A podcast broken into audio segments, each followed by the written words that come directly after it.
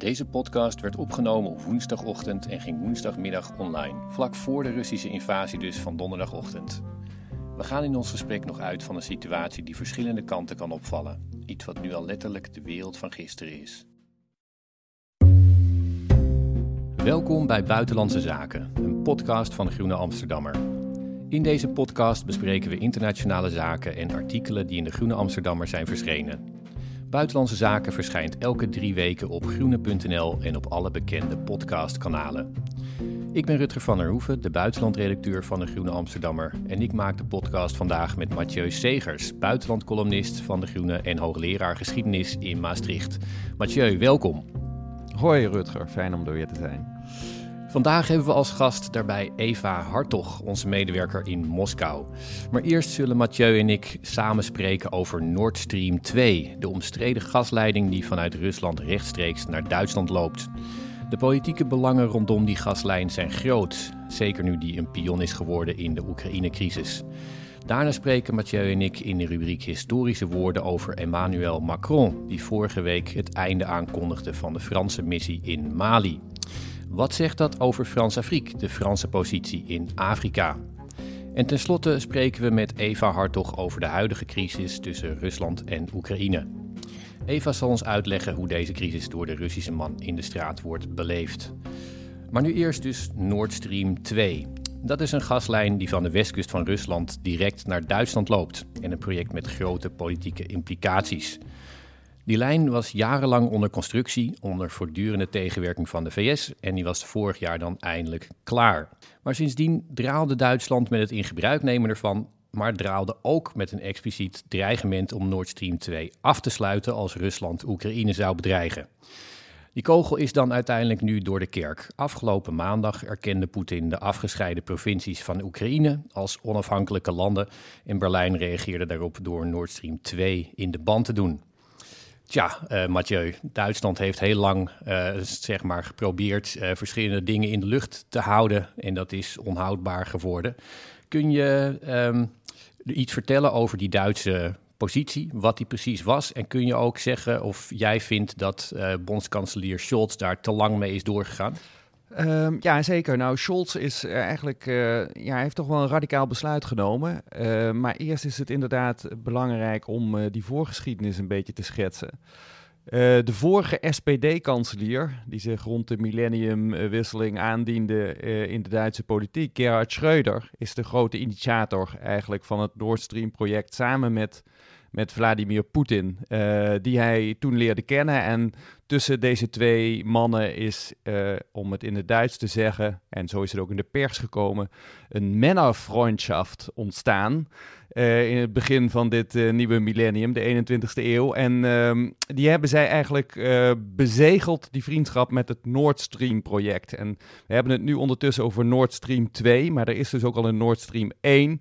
En uh, Gerhard Schreuder die is daar eigenlijk de grote baas van geworden, van het consortium die die bouw van de pijplijn coördineert en aanstuurt. En is zo ook terechtgekomen in de oligarchische stratosfeer van uh, Rosneft en Gazprom. Uh, waar, hij zich, waar hij zich op zijn gemak voelt. En hij is dus ook invloedrijk gebleven op die manier in de Duitse politiek. En wat wel opmerkelijk is, en je stipte dat eigenlijk al aan, is dat Duitsland deze graat in de keel, want dat is het toch wel geworden, dat Nord Stream project. Uh, een graat in de keel van de Duitse politiek, omdat tegelijkertijd parallel aan Nord Stream eigenlijk Poetin begon met het ontplooien van een soort annexatiepolitiek. Die begon in 2008 uh, eh, in Georgië met uh, de bezetting van Zuid-Ossetië. Die kreeg in 2014 een vervolg in Oekraïne door uh, de bezetting van de Krim en de oorlog in Donbass. En nu zitten we in de volgende fase daarvan. Ondertussen is ook Wit-Rusland en Kazachstan natuurlijk nog aan de orde geweest. Uh, en dat wijst allemaal op het feit dat um, um, die hele regio tussen Duitsland en Rusland, zou je kunnen zeggen, om het even heel grof te zeggen, um, minder belangrijk is geworden uh, via die Nord Stream pipeline, omdat Duitsland en Rusland nu rechtstreeks met elkaar uh, zaken kunnen doen. En dat is iets wat die regio eigenlijk sinds 2007 en zeker sinds die bezetting van Zuid-Ossetië, Georgië, uh, al voelt aankomen. En men is daar dus constant bezig geweest met partners ook in, in Oost-Europa om te zeggen tegen de EU en met name tegen Duitsland Dat Nord Stream project is een heel gevaarlijk project, want daarmee maak je ons als het ware een speelbal uh, in een invloedssferenpolitiek die, waar Poetin op uit is. Dus je moet stoppen met Nord Stream 2. Nou, dat was heel lang uh, in de EU niet gedragen door andere lidstaten. Dus bijvoorbeeld Nederland en Duitsland, die pikten hun commerciële graantjes mee in het Nord Stream project uh, de afgelopen twee decennia. En die waren daar ook zeker niet voor. Maar langzamerhand, en zeker sinds 2019, is er in de EU toch een meerderheid van lidstaten die zegt: Nord Stream 2 is eigenlijk heel problematisch omdat het ons zo afhankelijk maakt van Poetin. En wij willen juist onafhankelijk zijn van Poetin om hem uh, tegenspel te kunnen bieden. Bijvoorbeeld in de situatie uh, in Oekraïne. Nou, Duitsland heeft onder Merkel jarenlang gezegd: uh, wij doen niks aan Nord Stream 2 uh, vanwege politieke redenen, want dat is alleen maar een commercieel project. Nederland heeft zich daar ook altijd achter geschaard, achter die lijn. Uh, maar nu is het dus een puntje bij paaltje gekomen, zou je kunnen zeggen, door de verdere escalatie van Poetin in, in Oost-Oekraïne.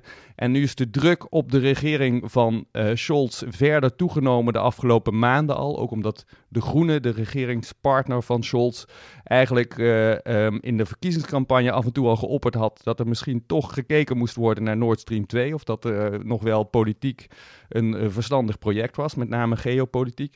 Nu is de druk maximaal geworden op de Duitse regering. Ook omdat in de Duitse pers erg gevraagd werd: wie bepaalt nu eigenlijk de lijn van Duitsland? Is dat Scholz of Schreuder? En dat kon Scholz natuurlijk ook niet over zijn kant laten gaan. En uh, dit heeft hem gebracht tot dit radicale besluit. Daar begon ik al mee, want dat is echt wel een heel vergaand besluit en toch ook wel snel genomen na die erkenning van uh, Luhansk en Donetsk uh, als uh, onafhankelijke republieken door, door Poetin. en dat is wel indrukwekkend, want daarmee laat Scholz wel zien dat hij echt de leiding neemt en een heel andere koers gaat varen in dit project dan de afgelopen twintig jaar is gedaan. en dus ook een hele andere Ruslandpolitiek.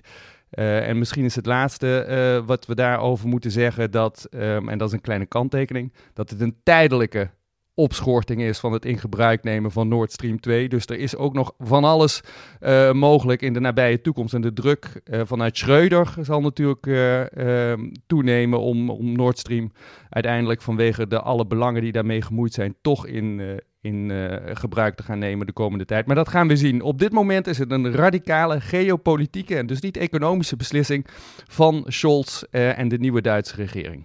Ja, je, ja, je, zegt, uh, je zegt heel erg veel dingen. Ik denk inderdaad, het is wel belangrijk om, om aan te merken dat, uh, dat zeg maar van in de afgelopen weken is het, of maanden is het steeds zo geweest dat, um, dat er heel veel woorden kwamen van het, van het Westen richting, richting Poetin. Van nou, er, er gaat echt heel veel gebeuren, er komen echt heel erge sancties. En er werd de hele tijd gekeken naar Duitsland. Duitsland heeft nou niet, inderdaad precies dit project waar heel veel aan mee gemoeid is. En Duitsland was dan degene die eigenlijk aan die woorden invulling moest geven. Dus in die zin is het, uh, zou je kunnen zeggen, logisch dat Duitsland aarzelde. Iets had van, tja, dus wij moeten zeg maar daar uh, de, de, punt van, van zijn. Um, aan de andere kant is het ook zo dat, uh, ja, dat Duitsland wel heel erg lang is blijven zitten op dit idee. Ik vind het op zich wel interessant om erop in te gaan. Je noemde trouwens um, Nord Stream 1. Kijk, veel mensen zullen, uh, zullen bij Nord Stream 2 denken... ja, dat is duidelijk politiek, een heel slecht idee... maar er loopt gewoon een lijn naast ja. die al in, in gebruik is. Dat is Nord Stream 1. Die is onder andere uh, gekickstart door, door Mark Rutte.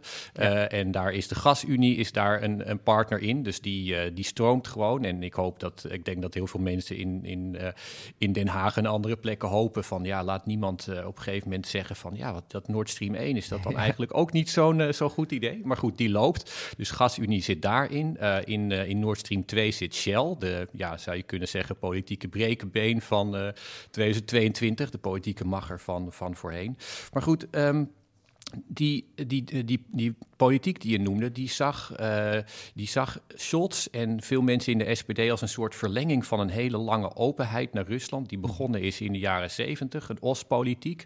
En Schreuder wist dat ook heel lang te verkopen als iets wat uh, belangrijk was voor Duitsland. Waarbij Duitsland in de geschiedenis ook had laten zien dat het zeg maar een, een slimmere, een betere weg had gevonden dan de Verenigde Staten van die confrontatiepolitiek. Dat zij juist de lijn open hielden naar Rusland. Uh, claimde ook een soort succes van, dat, van die openheid naar Rusland, van die Oostpolitiek.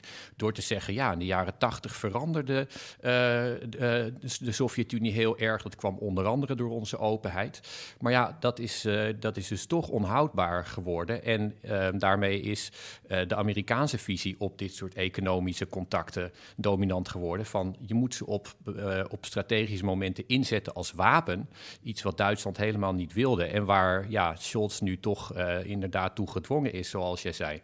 Ja, daar, ik ben het met die analyse in, in de grote lijnen helemaal eens, Rutger. Kijk, wat je, wat je ziet, um, en dat is toch wel eigenlijk heel cruciaal om te, om te onderstrepen, is dat inderdaad de politiek van openheid heel lang is vanuit Duitsland, maar ook vanuit de Europese Unie gezegd: Rusland is Rusland en Rusland blijft op de kaart liggen waar het ligt. Dus wij moeten ons daar als Europa toe verhouden. Want het is een direct, eigenlijk een directe uh, partner in de, in de nabije buurt.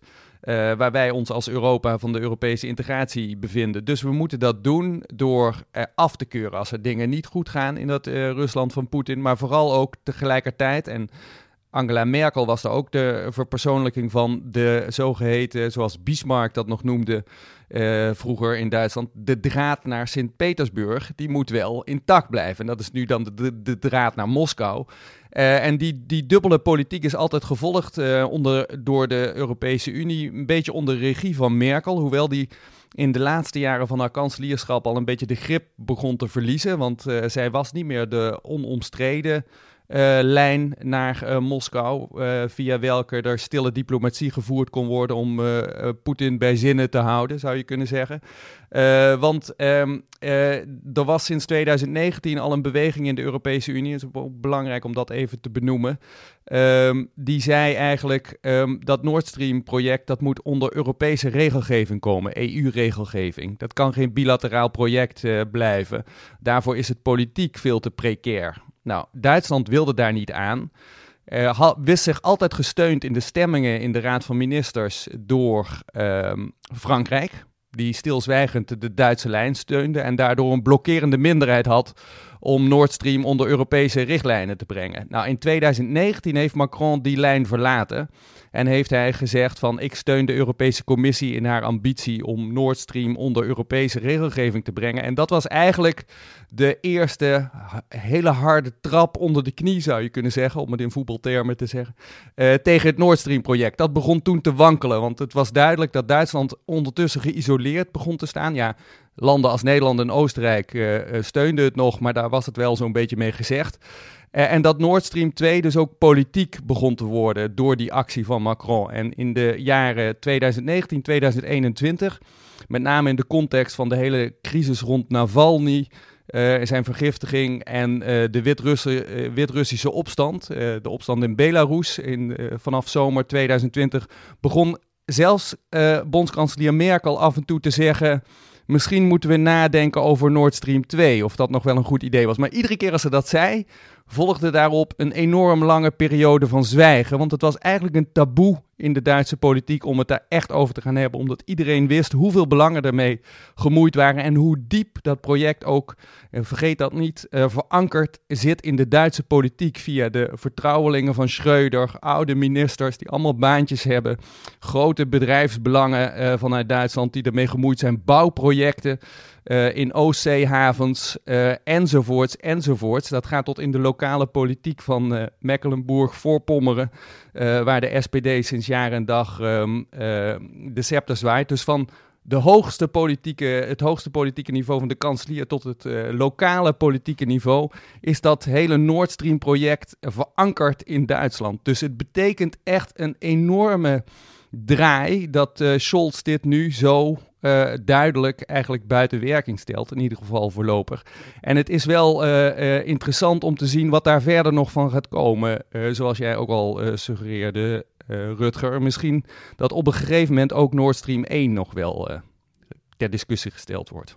Ja, en wat, wat heel interessant is, uh, in, zeg maar aansluitend op wat je hier, uh, wat je hier opbrengt, is die, die lijn van de Groenen. De Groenen die, uh, die zeggen, hebben als speerpunt van nou Duitsland moet duurzamer, maar eigenlijk als verlengde daarvan komen ze met een best wel radicale visie op het buitenlandbeleid. Zeg, zij zeggen nou, het is overduidelijk dat als we ons onafhankelijk maken van gas, dan hoeven we ook niet tegen Rusland zo, ja.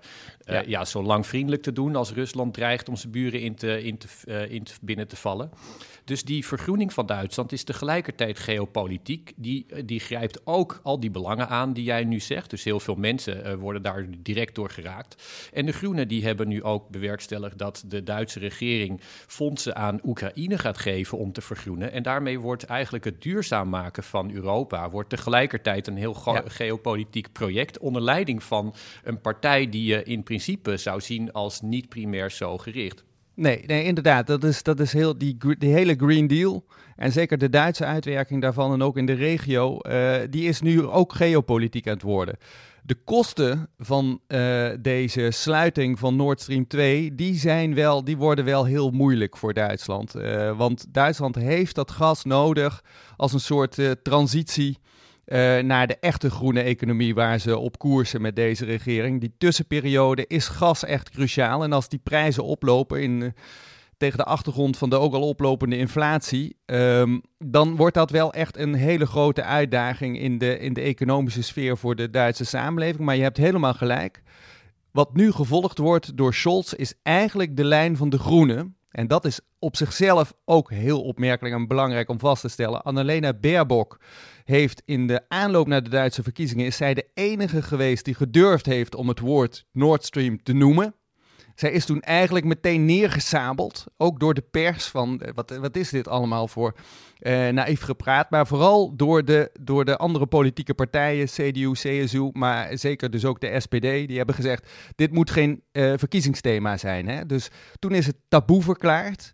En nu zou je kunnen zeggen, dit is de, de, de zoete wraak van Annalena Baerbock. Want Scholz doet nu precies wat zij eigenlijk suggereerde en waarvoor ze uh, gekapitteld werd in, in de aanloop naar de Duitse verkiezingen. En dat is op zichzelf inderdaad heel opmerkelijk. Het geeft ook aan hoe centraal die vergroening komt te staan.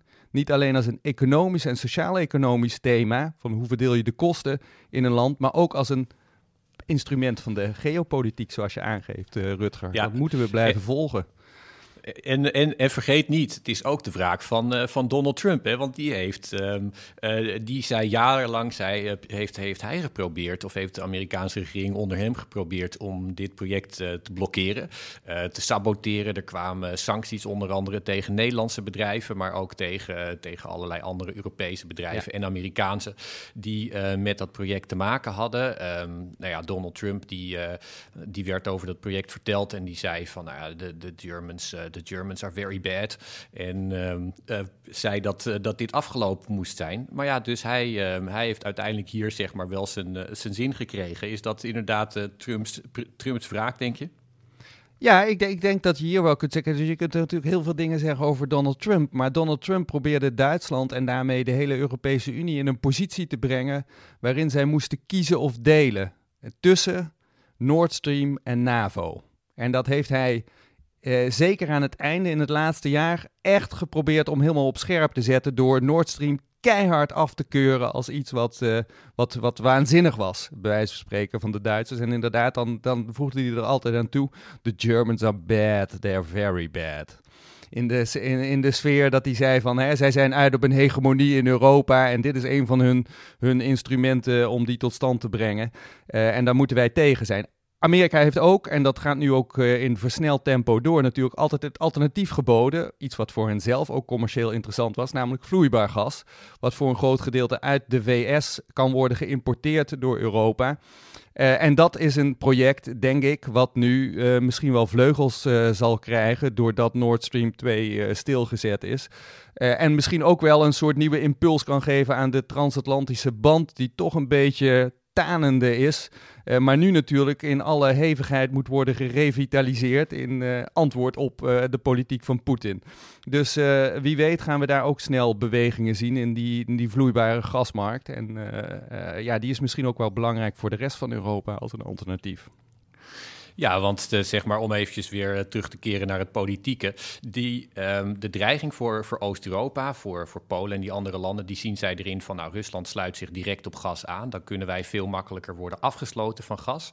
Dat is ook een belangrijke dimensie in de oorlog met Oekraïne. Daar loopt nu een belangrijke lijn doorheen naar West-Europa. Die lijn zelf was trouwens ook uh, onderwerp van heel groot politiek getouwtrek tussen de Verenigde Staten en West-Europa. Dus West-Europa wilde graag die lijn door Oekraïne werd aangelegd naar. Um, eh, vanuit Siberië naar, uh, naar Europa toe. Dat was toen al heel veel gedoe. Er werd een, uh, dat werd bondgenoot tegen bondgenoot, werd dat. De Amerikanen hebben hem opgeblazen volgens een, een, een, soort beke bekentenis van een, van een geheim agent. Het is niet zeker, maar dit is dus eigenlijk in herhaling. En ja, het, het, dit is het nieuwste hoofdstuk, zou je kunnen zeggen. En in, zoals je al aan het begin van het gesprek zei, het is tijdelijk. Dus we weten nog niet hoe, hoe de toekomst van Nord Stream 2 eruit gaat zien. Nee. nee, maar het is inderdaad zo dat die gaspijpleidingen, dat zijn, uh, het is een hele belangrijke dimensie van de geopolitiek. En daar gebeurt alles wat je je voorstelt bij high politics, inclusief sabotage. Want dat is inderdaad vanaf begin jaren 2000 aan de orde van de dag geweest. In juist die zone uh, die nu eigenlijk zo, ja, zo kwetsbaar gemaakt wordt door de politiek van Poetin. Die loopt van het, van het Balticum tot, tot aan Georgië en Kazachstan. Tja, heerlijk om, uh, om te volgen. Dankjewel, uh, Mathieu.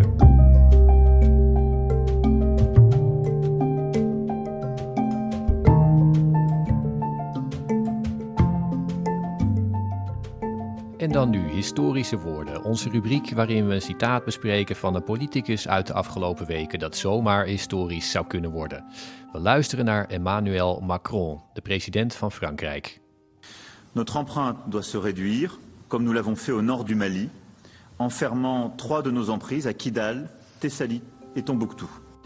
Ja, het is een, heel kort fragment uit een hele lange uh, speech eigenlijk. En die speech die bestond eruit dat, um, in dit citaat zijn we Macron, dat Frankrijk zijn positie gaat verminderen in drie missies in Mali. Hij noemt dan de, de namen daarvan. En het was een heel lang betoog waarin Macron wilde suggereren dat hij helemaal niet iets radicaals besliste en alleen maar dingen versnelde die al lang op de agenda stonden. Maar ja, links en rechts werd dat overal geïnterpreteerd als een Frans afscheid van Mali. En eigenlijk daarmee um, een soort Frankrijk dat op zijn schreden terugkeert uit Afrika, een continent waar het al uh, decennia lang een hele grote vinger in de pap heeft. Mathieu, hoe, hoe zie jij dat? Ja, dit is toch wel uh, heel vergaand en verrassend.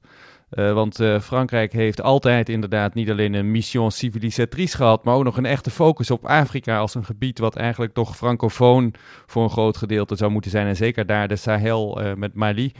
Is een, is een erkende Franse stronghold, zou je kunnen zeggen, op het Afrikaanse continent. Dat wordt nu toch opgegeven. En ik denk dat dat wel interessant is om te registreren in het kader van alles wat er op dit moment gebeurt. We hebben heel lang gedacht dat we na de Koude Oorlog in een steeds, nog steeds geordende wereld leefden. Maar die geordende wereld van het multilateralisme en de oude, zou je zeggen, vertrouwde relaties met het buitenland vanuit uh, Europa, die is toch in hoog tempo heel ongeordend aan het uh, blijken. Uh, en daar hoort dit eigenlijk ook bij, want tegelijkertijd met die Franse terugtrekking is er, zijn er natuurlijk kapers op de kust in de Sahel. daar rijdt een Wagner-groep rond. Die door Rusland gesponsord wordt. daar zijn Chinese belangen niet ver weg. dus ja, dit is toch wel um, opmerkelijk en iets uh, wat toch ook wel zorgen baart, vind ik. Ja, en uh, je noemde China en Rusland, de kapers op de kust. Het doet op een bepaalde manier denken, zou je kunnen zeggen, aan Afghanistan. Het werd soms Frankrijks altijd oorlog genoemd. En dat, dat, die term die refereert ook naar, naar Irak en Afghanistan. Ehm, het is duidelijk dat Franse belangen daar groot zijn. En dat Frankrijk ook belang had, zou je kunnen zeggen, om die positie groot te houden. Tegelijkertijd was het ook een soort ja, bloedende wond die, uh, er, er bleven Fransen doodgaan. Uh, er bleef Frans geld naartoe gaan. Maar het ging helemaal niet goed met die, uh, met die anti-terreurmissie.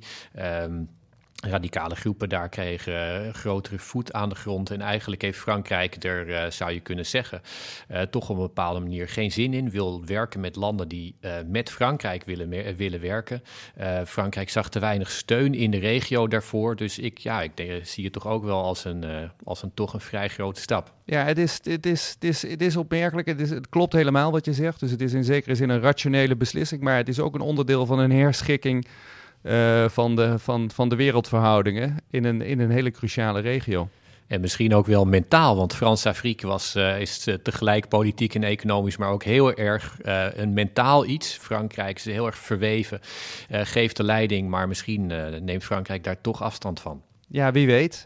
misschien wordt het van Frans-Afrique Eurafrique, wat de Fransen in, ehm, in de jaren 50 al lanceerden als een soort van nieuw, nieuw stadium van hun mission civilisatrice. Het zou wel passen bij de agenda van Macron, maar we gaan het zien.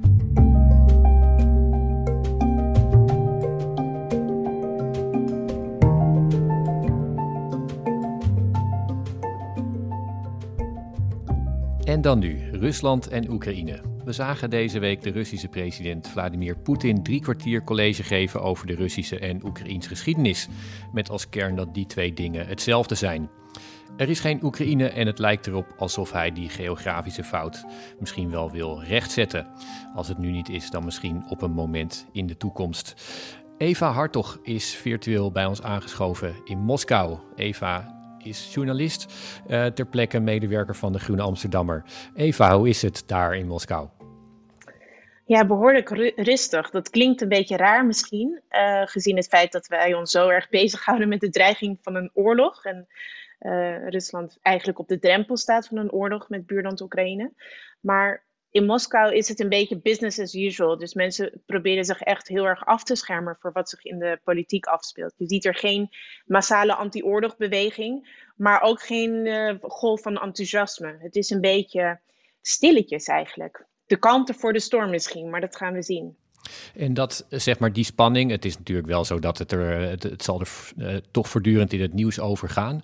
Hoe uh, beleven, zeg maar, de Russische man in de straat, hoe beleeft hij dat verhaal? Ja, nou, je moet je voorstellen dat dit uh, al een hele lange aanloop heeft. Dus dit speelt al vanaf december. En eigenlijk de hele maand december en ook een groot deel van januari merkte je echt dat Russen zich er niet mee bezig hielden. Dat ze zich eigenlijk aan het afsluiten waren voor uh, waarover geschreven werd voor eigenlijk die waarschuwingen die vanuit het Westen kwamen, vooral van de Amerikanen kwamen over mogelijke invasie. Daar werd hier een beetje lichtvoetig over gedaan. Dat wordt, werd weggelachen als iets van. Um, van naïeve westerlingen of eigenlijk het Westen probeert Rusland te provoceren.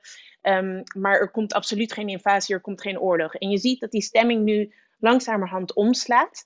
Maar zoals ik al zei, proberen Russen zich er echt voor af te sluiten. Dus je hebt helemaal gelijk dat het in de staatsmedia uitsluitend hierover gaat, natuurlijk. Maar dan heel erg vanuit het perspectief van er vinden verschrikkelijke dingen plaats in Oost-Oekraïne. Rusland moet ingrijpen de Russisch-talige bevolking daar uh, wordt eigenlijk onderworpen aan een genocide.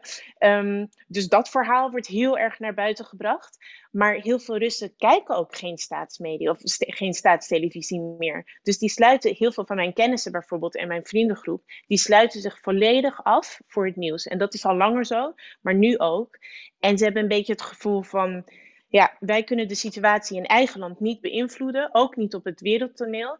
We zien het wel. Ik ga ondertussen gewoon door met mijn leventje en fingers crossed um, kan ik me daarvoor blijven afsluiten. Tegelijkertijd wel een belangrijke kanttekening is dat je merkt dat waar gewone Russen zich nog het meest zorgen over maken, de economische toestand is. Dus uh, eigenlijk situatie. Dus ze verwachten dat uh, dit geen goed nieuws is voor de Russische economie, voor de Russische, voor de roebel. En dat dat op die manier toch zich een weg zal vinden naar hun eigen levens. Maar tot het zover is, um, is het een beetje een soort ver van mijn bed show. En Russen proberen dat ook vooral zo te houden. Ze willen eigenlijk willen ze het liefst het niet weten, want het is slecht nieuws. En van slecht nieuws uh, uh, hebben ze al heel veel gehad de afgelopen jaren. Dus ja, het is een beetje strijdvogelpolitiek, je kop in het zand uh, steken en maar hopen dat het toch niet zo ver komt uiteindelijk. Maar ja, het, het stel nu dat het wel zover komt en uh, zo direct gaan um, de Russische tanks over de grens en niet met een paar, maar gewoon met, met heel erg veel.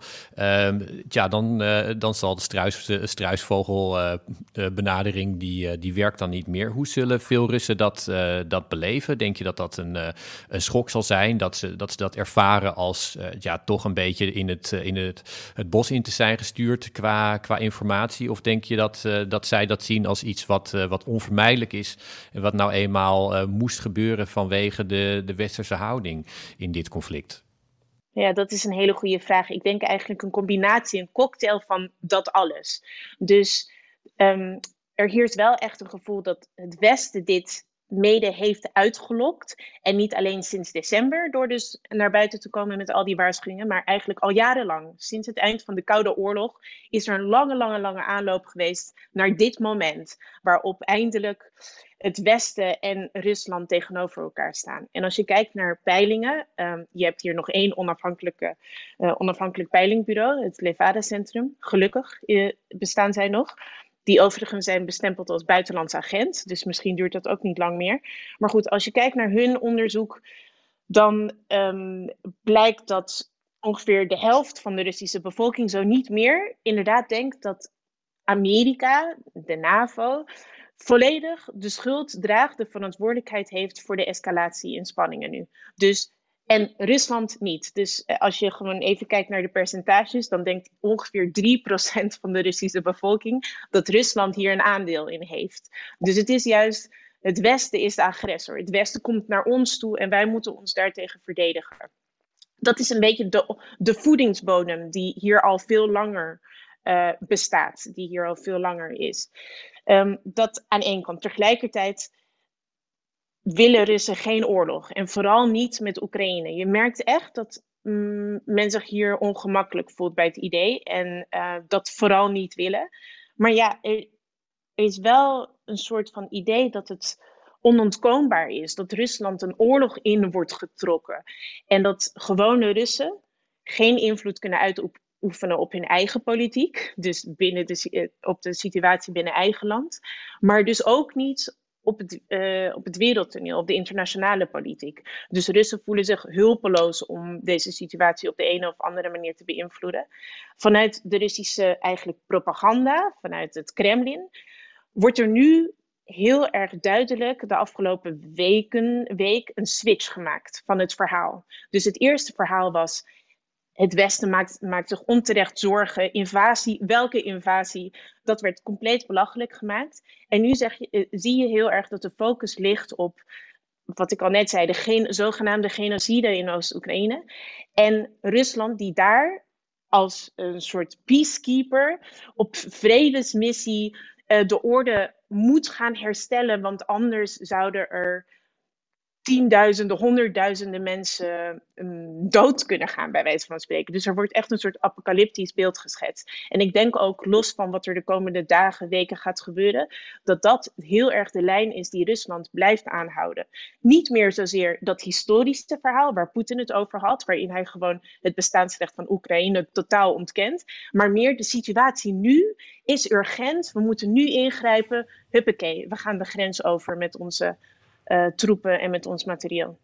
Ja, Mathieu, als we zeg maar, als we um, straks even uh, straks naar die, de huidige situatie gaan en die, uh, die Russische, dat nieuwe perspectief. Ik wil jou toch even vragen naar dat, um, dat historische deel. Ik bedoel, um, uh, jij als historicus, het is een beetje een grote vraag, maar dat Russische uh, verhaal van nou de Koude Oorlog is nooit afgelopen. Uh, de Verenigde Staten hebben een, een heel groot aandeel in de, in de huidige crisis. Um, hoe kijk jij er tegenaan als, als historicus tegen die vraag van ja de, de Koude Oorlog is altijd doorgegaan? Is dat te simpel? Is dat deterministisch? Of hoe, hoe beleef jij dat? Nee, dat is zeker niet te simpel, denk ik. Eh, zeker als je, ik, ik, ik, sluit heel erg aan bij het verhaal wat Eva net uh, hield.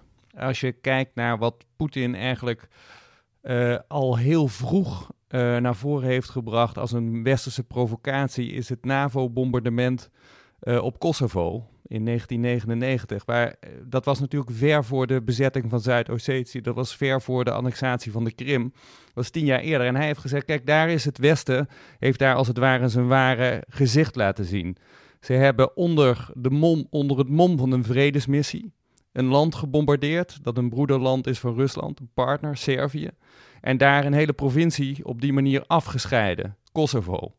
Dat is niet erkend uh, door Rusland, dat land. Hè. De, dat is heel lang een heel problematische uh, regio geweest. Of het nou wel of niet een land was. In dat opzicht is het internationaal rechtelijk, bij wijze van spreken, vergelijkbaar met de situatie nu in Donetsk en Luhansk. Waar dus uh, sommige landen dat erkennen, andere niet in, in de slipstream van Rusland. En dat patroon, daarvan heeft Poetin steeds gezegd: kijk, dat is niet het Russische patroon. Het Westen is begonnen met die invloedssferen politiek uh, aan de randen van de Europese Unie. En uh, wij hebben dat gezien en wij zijn daardoor bezorgd geraakt. En hij heeft iedere keer opnieuw dat voorbeeld aangehaald om te zeggen: kijk, ik ben niet begonnen met deze politiek. Ik reageer vanuit Russisch belang. En je kunt daar duizenden en één vragen bij stellen of dat echt uh, klopt. Maar je kunt tegelijkertijd vaststellen dat wat hij doet inderdaad in dat opzicht consistent is. En ook de manier zoals Eva het nu omschrijft, hè, de, de vredesmissie. Uh, naar uh, de Donbass om daar uh, rust en stabiliteit te brengen en een, een genocide uh, die er, waarvan verkondigd wordt dat die er is in Rusland, te voorkomen. Dat lijkt natuurlijk heel erg op de retoriek die de NAVO gebruikt in zo'n situatie als, als in Kosovo destijds. Dus daar zit denk ik een heel belangrijk punt wat we aan de westerse kant te weinig zien. Er komt nog iets bij, want je zou ook nog kunnen zeggen dat eigenlijk de Verenigde Staten ook op allerlei andere manieren toch Rusland geprovoceerd heeft. En uh, bijvoorbeeld hè, de regering Bush junior, die hebben best wel huis gehouden in de regio in de zin van het plaatsen van een raketschild in Polen en Tsjechië, dat zogenaamd ter defensie zou zijn van mogelijke Russische uh, agressie. Het aanhalen van de banden met Oekraïne en Georgië en hun als het ware warm maken voor een NAVO-lidmaatschap op een hele actieve manier. Dan nog eens een keer de financiering van allerlei maatschappelijke ontwikkelingen onder, de, onder het mom van democratiebevordering, wat vaak ook oprecht was en door NGO's gebeurde, maar wat allemaal geregistreerd is in Rusland als dit is invloedssferenpolitiek vanuit het Westen. En daar moeten wij onze eigen invloedssferenpolitiek tegenover stellen. Dat kan niet anders. Ja, als ik daar iets aan mag toevoegen, want ja, dit is inderdaad helemaal het Russische verhaal.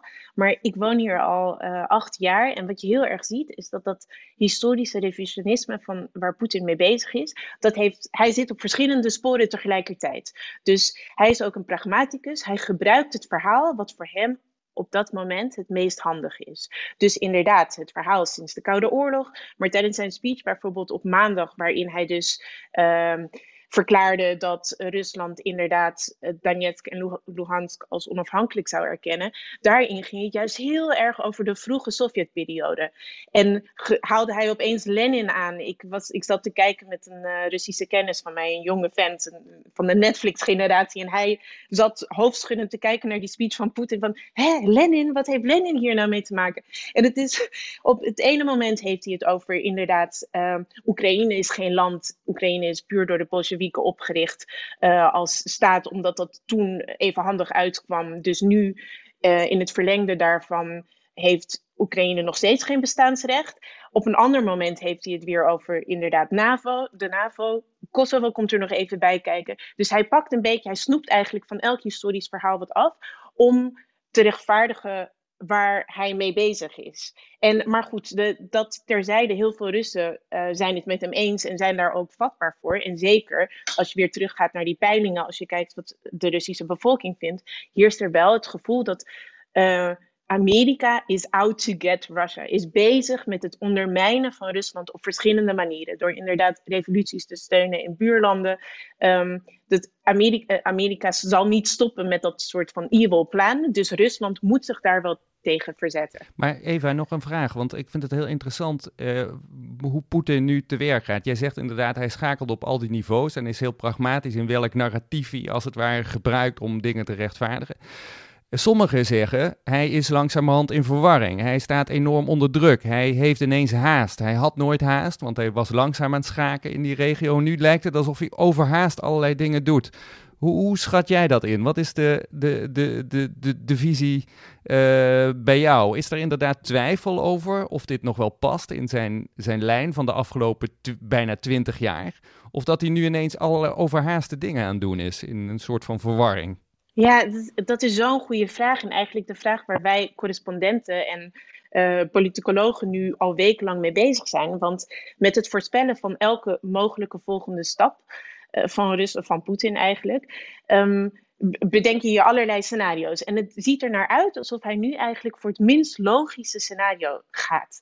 Dus we snappen de logica eigenlijk niet meer. Want het erkennen van Luhansk en Donetsk, van die separatistische gebieden, is niet bepaald in het voordeel van Rusland. Als je doel is dat Oekraïne zich niet aansluit bij de NAVO, waar dus het verhaal oorspronkelijk over ging, waar Poetin mee kwam, dan werkt dit averechts. Moskou heeft ook de facto controle over die regio's. Dus dat is heel moeilijk te verklaren. En het ziet er, ik, ik weet dat natuurlijk niet. Ik ken Poetin helaas uh, niet persoonlijk. Maar um, wat je wel ziet, ook tijdens die toespraak op maandag, is dat Poetin zich steeds emotioneler lijkt uit te laten.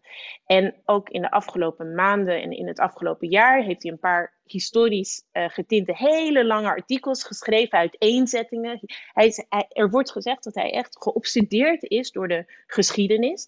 En dat corona, dat is een andere theorie die parallel loopt, COVID, dat alleen maar erger heeft gemaakt, omdat zijn kring heel klein is geworden. Hij sluit zich af zelfs van zijn adviseurs. En um, ik zag laatst een, uh, iemand op Twitter posten van de, als een van de minst of meest onderschatte consequenties van COVID is dat Poetin waarschijnlijk opgesloten heeft gezeten in een kamer vol met geschiedenisboeken. Dit is wat eruit komt na twee jaar. Maar goed, die isolatie heeft hem misschien geen goed gedaan. Maar inderdaad, het, het ziet er naar uit dat hij, dat hij um, het gevoel heeft dat dat inderdaad nu moet gebeuren en niet per se het hoofd koel houdt. Ja, ik, uh, om, om hierop aan te sluiten. Ik, uh, ik zag dat, dat Navalny daarop reageerde door hem um, seniel te noemen en een, een groep senielen. Ik, Eva, jij moet me misschien maar uitleggen hoe het kan dat, dat Navalny nog, nog twittert. Dat, ik begrijp niet hoe dat kan. Maar die, hij gebruikte trouwens in een, in een tweet die ik las, als die dan inderdaad van hem is, het, het woord dotard. Wat wel grappig is, want dat is een, een woord wat ook al eerder Kim Jong-un gebruikte. En um, ja, toen werd er in het Westen, in Amerika, zo gekeken. Wat is een dotard? Oh ja, dat staat kennelijk in Google Translate als, uh, als iemand die seniel is. Dat, dat kende ook hier niemand. Maar Navalny gebruikt nu hetzelfde. Maar die zegt dus, ja, die... Um, hij is een beetje seniel aan het worden. Ik zag dat dat meteen dat werd geëchoed in de. Nee, nee, nee, dat zei jij niet. Nee, nee, oh, dat okay. zei Navalny. Maar. Um, dat werd meteen in de, geëchoed in de, in de Britse pers van ja, uh, Poetin die lijkt een beetje het uh, misschien niet helemaal op een rij te hebben. En dat is natuurlijk ook onderdeel van een soort, ja, zou je kunnen zeggen, informatieoorlog. Een hele interessant aspect van, van het huidige moment. Want um, de Verenigde Staten en Groot-Brittannië en andere, in andere westerse landen is, is heel veel informatie uh, beschikbaar. Met, met, name door de Amerikaanse regering de hele tijd naar buiten gegooid over wat Rusland aan doen is. Uh, met al die duizenden troepen naar de grens. Wat de, de, um, de implicaties zijn. Wat de overwegingen van Poetin zijn. Dat er, uh, dat er vervalste video's worden voorbereid en dergelijke. Een soort nieuwe stap in die informatieoorlog. En er wordt wel geschreven: ja, dit is het Amerikaanse antwoord op de desinformatieoorlog van Rusland. Door er een informatieoorlog van te maken. Hoe, zie jij, hoe, zie, hoe ziet dat er vanuit Moskou uit? En hoe kijk jij tegen die analyse? Eva? Ja, het was wel heel, het is heel, een hele vreemde situatie. En vooral in december en januari, toen er constant eigenlijk deadlines werden uh, uh, in de media werden gepubliceerd uh, en werden voorspeld van die dag gaat er een volledige invasie plaatsvinden van Oekraïne. En dat, het leek ons zo onwaarschijnlijk. Het leek echt een parallele planeet te zijn. En de Biden-administratie heeft natuurlijk de eigen, een eigen strategie.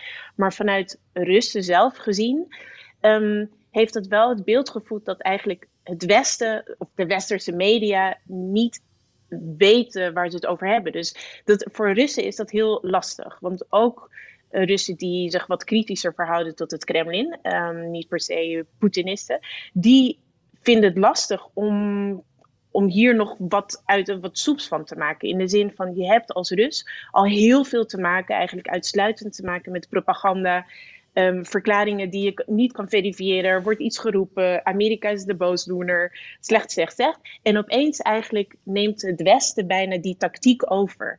En dat is, ik vind dat wel risicovol. Um, de vraag is of dat heeft gewerkt of of dat werkt. Dat laat ik terzijde.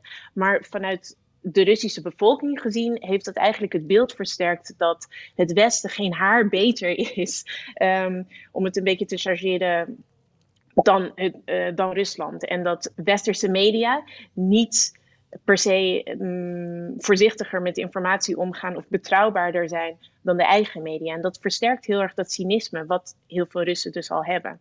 Um, ik, ik vind dat wel een lastige tactiek. En voor mij persoonlijk als correspondent, als journalist, was het ook heel moeilijk. Omdat je moet maar aannemen op basis van bronnen die niet worden gedeeld, die niet publiek worden gemaakt, dat, um, dat Rusland inderdaad op het punt staat uh, om Oekraïne binnen te vallen. Goed, de afgelopen week is, is die inschatting iets wat veranderd, omdat je ziet dat Rusland inderdaad echt hele agressieve stappen zet. Maar um, ja, je hebt het is eigenlijk een moeras geweest van informatie, desinformatie, zonder uh, de instrumenten om die inf informatie ook te kunnen verifiëren. Dus het is, het is echt, ik heb dit nog nooit eerder meegemaakt en ook niet rondom de annexatie van de Krim. Toen duidelijk was wat, wat eigenlijk feit en fictie was. Nu ligt dat veel dichter bij elkaar. Ja, ik zag jou, Mathieu, ik zag jou uh, knikken toen, uh, toen Eva zei dat het, een, uh, dat het haar een riskante strategie leek. Wat, wat, wat is jouw gedachte daarover? Ja, daar ben ik het helemaal mee eens. Want eigenlijk wat we gezien hebben, en ik denk dat Eva het heel goed omschreven heeft, een soort bluffpolitiek met informatie. Dus Biden heeft zich laten verleiden om in het spel van Poetin mee te gaan. Ja, en als je gaat bluffen, ja, je weet wie de Uber-bluffer is. Ik bedoel, dat is sinds 2008 duidelijk. Uh, en zo kan Poetin misschien ook wel extra geprovoceerd zijn. Dat zullen we nooit zeker weten. Maar ik, ik, ik vind het ook een hele risicovolle strategie die vooral uitwerkt in de termen van binnenlandse populariteit. En dat maakt het nog cynischer. Dus het heeft Biden goed gedaan in de binnenlandse politiek, maar ten koste waarvan? van heel veel ruis verwarring en onduidelijkheid in de internationale politiek. En dus ook een veel minder geloofwaardige piste van multilateralisme. En dat was toch de westerse lijn. Dus in die zin is het inderdaad een, eh, een grote gok. Ik denk dat we ook niet moeten vergeten dat het Kremlin, Poetin, de totale controle heeft over uh, de media in Rusland. De propagandamachine, zoals we dat noemen. Dus eigenlijk maakt het niet uit uh, of of nu het Westen gelijk krijgt of Biden gelijk krijgt. Er wordt toch wel een manier gevonden, gevonden om het zo te spinnen uh, alsof het nu opeens urgent is dat Rusland Oekraïne, uh, Oost-Oekraïne moet binnengaan. Dus het nieuws van gisteren is men vandaag al lang vergeten. Dat kan zo met eigenlijk nou ja, binnen een seconde gewoon 180 graden gedraaid wordt en niemand die. Um, die daar vraagtekens bij zal plaatsen. En nog heel even teruggaand uh, op de vraag over de timing. Waarom doet Poetin dat, dit nu? Daar zijn ook weer natuurlijk heel veel verschillende verklaringen voor. En we weten ook niet wat het is. Maar die, dat jaar 2024, het eind van uh, Poetins volgende termijn zit er aan te komen. Het, de transitie waar men het altijd over heeft. Wat gebeurt er dan? Geeft hij de macht over aan iemand anders? Blijft, blijft uh, Poetin president? Dat speelt misschien mee um, in zijn gedachtegang. En Oekraïne is een obsessie van hem, ook een persoonlijke uh, obsessie. Dus het is al lang duidelijk dat hij, hij is uh, gechauffeerd. Hij, is, hij, dat is een, hij ziet het als persoonlijke, een persoonlijke belediging, wat zich nu in Oekraïne afspeelt, of dat Oekraïne zich heeft afgezet van Rusland. En dat is iets wat hij hoe dan ook, zolang hij leeft, gaat willen rechtzetten op zijn manier. Um, dat is één. En ten tweede hoor je ook heel veel politicologen hier met die banden hebben met de presidentiële administratie zeggen dat de gedachtegang die daar heerst is dat vroeger of later krijgt Rusland te maken met sancties, met die confrontatie met het Westen. Dat gaat vroeger of later gebeuren. Dus je kan het maar beter nu doen, terwijl het Westen afgeleid is door COVID, uh, terwijl Biden onpopulair is, Amerika kampt met een existentiële crisis. Doe het liever nu, get it over with, dan uh, een beter moment komt er, komt er niet, uh, bot gezegd. Ja. Als nu inderdaad Rusland eh, tot die invasie overgaat, ja, wij uh, nemen dit op op woensdagochtend. Ik zet er maar even bij, want misschien uh, heeft, is het al aan de gang als de luisteraar dit hoort, maar we hopen natuurlijk van niet. We gaan dat met z'n allen heel, heel scherp in de gaten houden natuurlijk. Eva, Mathieu, heel erg bedankt. Dankjewel.